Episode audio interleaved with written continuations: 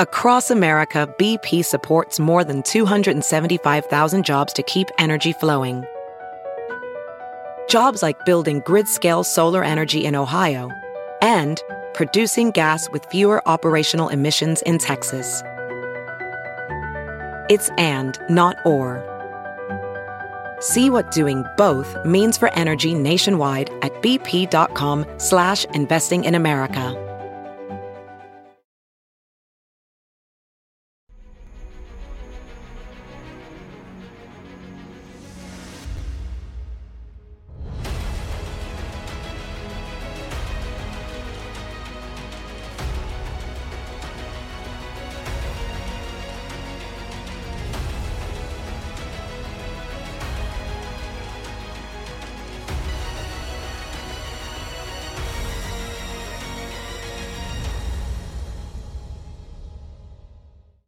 Hi, everyone. Judge Andrew Napolitano here for Judging Freedom. Today is Monday, December 4th, 2023. Ray McGovern joins us now. My dear friend, always a pleasure. Thank you for all the time you give us. I want to talk to you about Henry Kissinger. Was he a genius or was he a monster? Both. But before we do that, I want to ask you, I know your opinions on it, and I'm looking forward to hearing them, but I want to ask you some questions about genocide in Gaza. And about what some mutual friends of yours and mine are planning to do about it. So first, the genocide. Has the Israeli military resumed its indiscriminate slaughter of civilians that it had engaged in Gaza before the 3 or 4 or 5 day truce? Yes, they have, and they've advertised it as just as bad, just as powerful and intense as the first go-round, the first time they did this before the humanitarian pause. And does the Netanyahu government understand the damage being done to Israel by the perception around the world of its indiscriminate slaughter of innocent civilians? They dust it off, Judge, as long as they have the full-throated support of the President of the United States. Nothing else matters. Netanyahu needs to pursue this thing for personal reasons, which most people know. If he doesn't come out of this well, he ends up in jail, okay? And he's able to exploit the vengeance, the feeling of vengeance on the part of the vast majority of Israeli people to do away with those Palestinians in Gaza. So the only break on his possible continuing this genocide, and I use the word advisedly, is for the United States as major patron to say, look, enough, stop it, or we won't give you the wherewithal to continue the genocide. Very, very simple. And what I try to orient the folks that I talked to today toward is making it very clear to the world, we intellectuals, if you could believe it, make it very clear to the world that it's the United States that's enabling this, and that to the degree pressure can be put on Biden, he's under the gun now. And most young Americans see it for what it is. They don't like genocide. Can you imagine? So He's got to change his tune, get those Zionists to turn around and say, look, Netanyahu, we know you got problems, but you got to stop. You got to take more than just real careful measures not to kill so many civilians. You know, you're going to want to stop you to kill all of them. And that would do it. And people need to realize that. There was one very poignant mention made by the former Turkish president, actually, and foreign minister, Ahmed Davutoglu. He said, you know, I used to deal with Hamas. And the last time I tried to get them to stop with the Israelis, they're going at it. They said to me, look, we are the sons, we are the grandsons of 1948. 1967. What are you going to do to guarantee that if we stop, a Palestinian homeland will be created? And the Turkish foreign minister Davutoglu said, I don't know if I could give you any guarantee. So there you go. That's what happens when people yearn for freedom from oppression, don't get it, and have the wherewithal to make it very difficult to do. So who would take the American government seriously? I mean, reports out this morning reveal that we have delivered to Israel 15,000 pounds of bombs. So Tony Blinken is saying, here's a bunch of 2,000 pound bombs. Don't use them. It's effectively what this comes down to. You know, we're satisfying the neocons and the Lindsey Graham types by delivering this stuff to you, but we're also trying to satisfy the Arab American community in Michigan, because it's a swing state, by saying don't use them. How could anybody take the U.S. seriously? That's a very good point. They can, of course.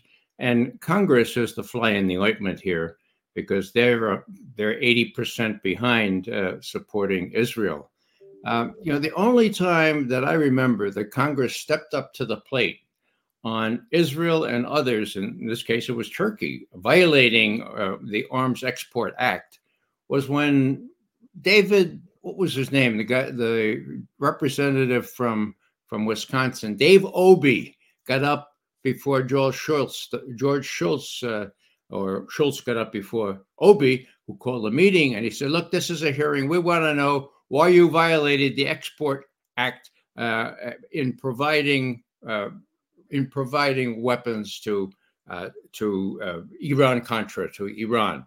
And Shultz said, Mr. Obey, it's been 3 years. The Americans are just tired of this. And Shultz, to his credit, said, look, Mr. Obey, I didn't take an oath to defend and protect the United States Constitution from all enemies until I got tired. I'm going to pursue this. And he did. Nothing came of it, but at least there was some guts in Congress at that time. That goes way back to the 80s, Judge, as you know painfully yourself. There's no guts left in Congress. When we send 15,000 pounds of bombs to them, how does that happen? Does the U.S. pay Raytheon and Raytheon ships them there? Does the U.S. authorize Raytheon as the Israelis pay Raytheon and we reimburse the Israelis? Do you know the mechanics of how that works? Judge, it's worse than that. They're already there, okay? Oh. They're in storehouses, they're in bunkers, precisely for the purpose of being able to be used by the U.S. in the first instance against whatever threat they perceive in that part of the world. The others, they're made but they come from our stocks. They're sold, they're given really to Israel, and then they're replenished. But the most recent news is that Biden, in this most recent act, carves out for himself an exemption from making sure the Israelis have to ask us before they use these really terrible ones. They don't have to ask us anymore if this law goes through. That's even worse. So you need to know this. This is an urgent situation. We need to do more than make statements and, even demonstrate, put our bodies into it. So Alistair Crook reported this morning that Tony Blinken, this past weekend, or the last time he was in Israel, sometime in the last 72 hours, said to the Israeli Defense Minister Gallant, you only have a few weeks.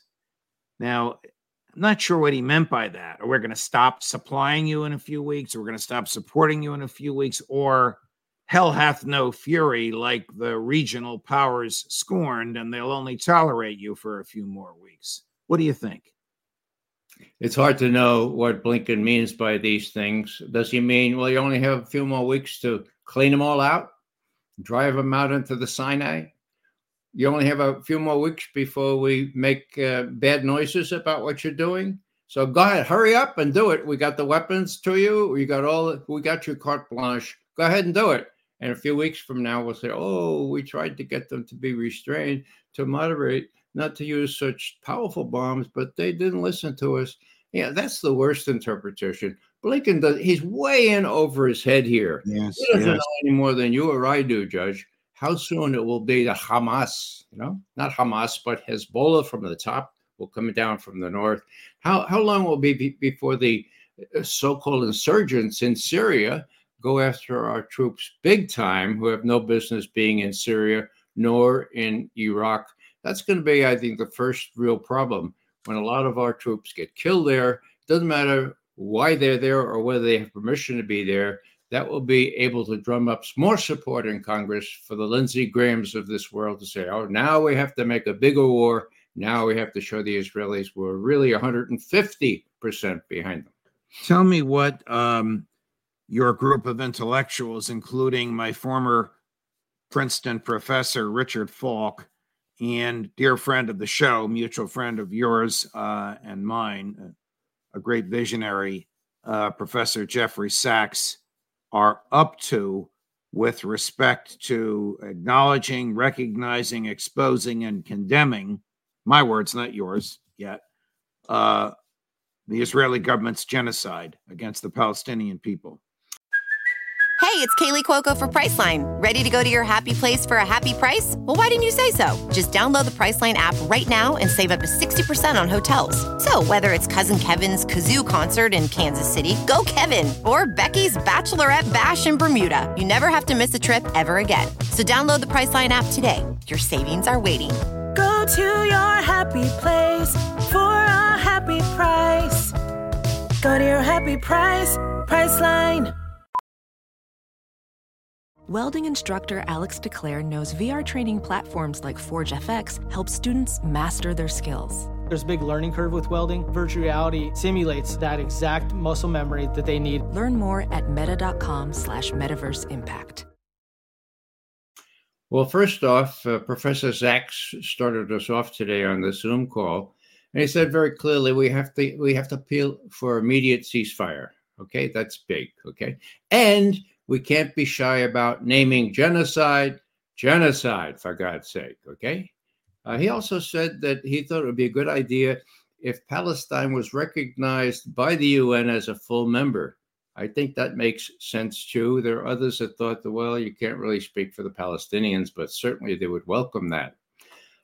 Others were very, very good. You know, these are intellectuals. I don't know how they let me in, but you know, I sent your name in. Go ahead, Ray. Well, he asked me, and when I summed up things, I said, "Look, you know, it depends on who you want to move here. Netanyahu is not movable. They have no shame. It's a shameless operation. So if you're going to try to have a modicum of shame somewhere, you have to try in Washington, because Washington is the enabler. Without Washington, Netanyahu can't do this. That's why it's really up to us. We're all complicit. If we don't do everything, we damn well. What is the us going to do? What's that? What is the us? What is your group of intellectuals led by Jeff Sachs and you going to do? Well, there's going to be an action plan come out of this meeting. Not next week or the following week, but next day or two. There's going to be a very clear delineation as to what's at stake. And Jeffrey Sachs's appeal for an immediate ceasefire, of course. And you know, I mentioned, which nobody else did, resolution, Security Council Resolution 242. I've said this before on this program, unanimously adopted November 22nd, 1967, calling for the Israelis to leave all the occupied territories they occupied in their war of aggression, self-admitted now, in June of 1967. That got some resonance, and I think we'll see that in the final statement that, look, that's on the books. It should be enforced. Otherwise, the UN is not worth its weight. Henry Kissinger, was he a genius or a monster? He was both, Judge. I had the good fortune of not having to deal with this monstrous stuff. I was overseas from, 68 to 70, and that's when Cambodia and all those things went really bad. When I came back, there was a different Kissinger that I dealt with.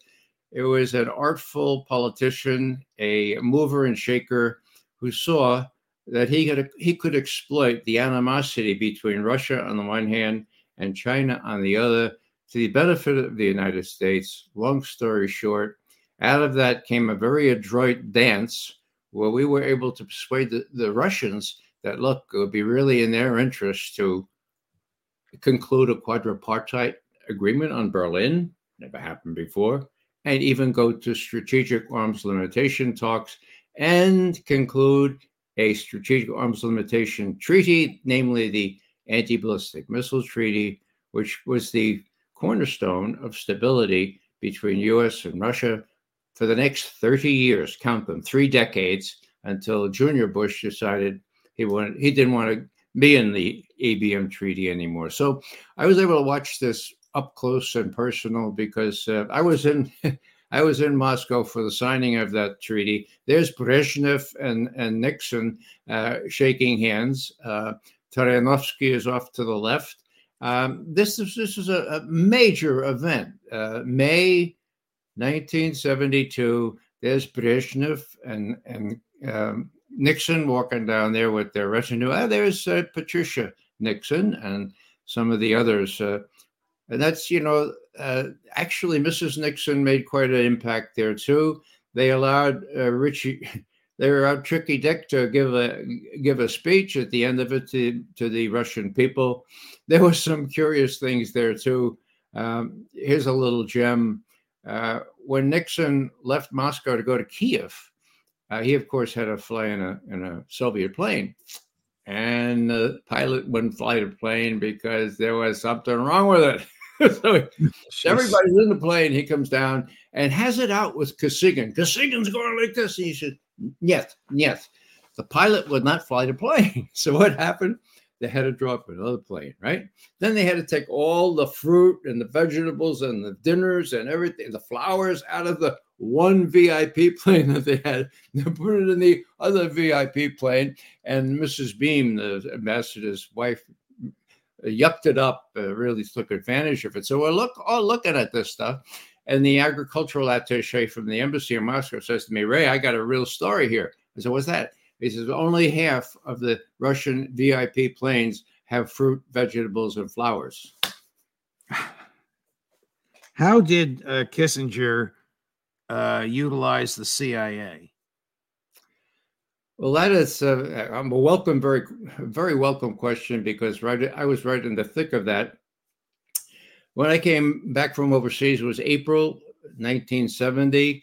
The SALT negotiations had just started, the strategic arms limitation talks, okay? Right. Helsinki, in Vienna. In my branch, the Soviet Foreign Policy Branch, I appointed 3 people to help the SALT delegations, one in Helsinki and Vienna, the other in the bowels of the agency working with the military types, and the third one reporting to the muckety-mucks in Washington. As a result of our work, I was able to go to Moscow for the signing.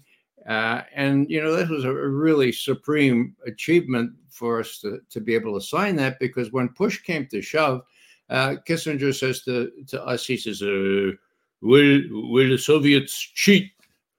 And we said, don't know. Well, if they cheat, how soon will you be able to tell us? So I went back to the people that run the satellites and I asked them, they said, about 10 days. I said, Mr. Kissinger, 10 days. That's all right.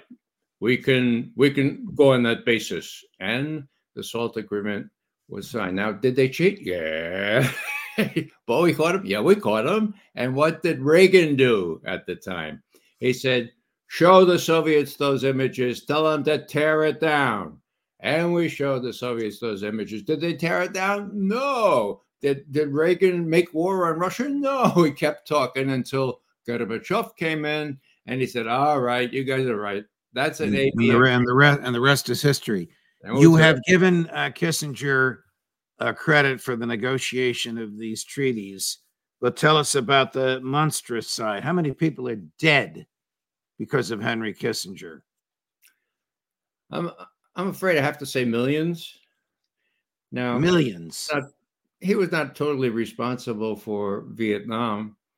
But we have McNamara before him saying there were 3 million Vietnamese dead because of our war in Vietnam. Now, we talk about 8 million Jews. That was a genocide during the Third Reich. Is 3 million not enough for a genocide? I think it qualifies. And with 2 million plus in Gaza, that qualifies too. So You know, he was a beast. He didn't. How was he responsible for the millions of deaths? Are you talking about expanding the Vietnam War into Cambodia? That's right. Yeah, and they actually had plans to move all the way up there into North Vietnam and China. And this is a hopeful note. There were such mass demonstrations, 1 million people in Central Park, that they prevented. This prevented Kissinger and Nixon from doing this madman act as though they were going to do a nuclear bomb. Okay. And that's recounted in a wonderful documentary now, The Madman and the Movement. Look it up. I think it's available online. You really ought to see that. It would give everyone hope that these demonstrations, these marches, are not in vain. They often have an effect that you don't realize has the effect for years later. What was the Madman Act that Nixon and Kissinger had contemplated, which the demonstrators in Central Park prevented? Well, Nixon wanted to the Vietnamese and the Chinese to think that he was a madman enough to use a nuclear weapon. Okay, now he wasn't. Thank God. I hope nobody is. But he wanted that to make the communists give up. I don't know who told him that would make the communists give up. It wasn't us, okay? And he was just about to do that, move those troops up toward Hanoi and into right onto the border of China. And these demonstrations prevented that, and that's provable. We have documents that came out just within the last year that show that these mass demonstrations had a real salutary effect and an effect toward peace in the world. What is Kissinger's legacy in a word or a sentence or a phrase? Well, I think it's twofold. One, you need a basic concept of morality so you don't do things like genocide. The other is that you need to be smart. And when you see opportunities like the Sino-Soviet conflict, you can leverage that into good policies for the United States. That's precisely what he did. And right now, we have a relationship with Russia and China where they have the long ends of this triangle now, and we are on the short end of the stick. And Kissinger didn't like that either. He complained about it, but just mildly when he was in his late 90s, just before he died. I'm going to play an old-fashioned propaganda clip produced by the government. This is... Nixon and Mao, of course, orchestrated by Kissinger. Because this is so old, the first 10 seconds of it are silent, but just be patient. You'll recognize the faces. You'll recognize the voice. You and I are of an age where we remember these things, and you'll certainly recognize government propaganda.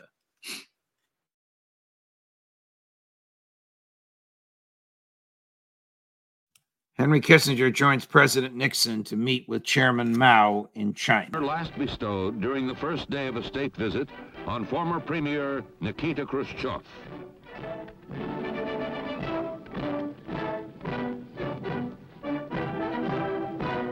Dr. Henry Kissinger sits in on the talks that are animated, constructive, and frank. At the summit, face to face, two leaders who direct the destiny of one out of three persons on the earth. The gate to friendly contact, says Joe Enlai, has finally been opened. Produced to you by your friends in Langley, Virginia. Well, actually, Judge, that wasn't far from the truth. There was euphoria there.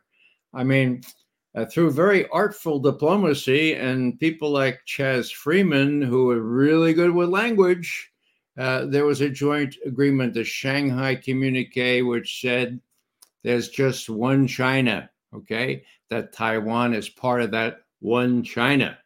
That was U.S. policy back to 1972, for God's sake.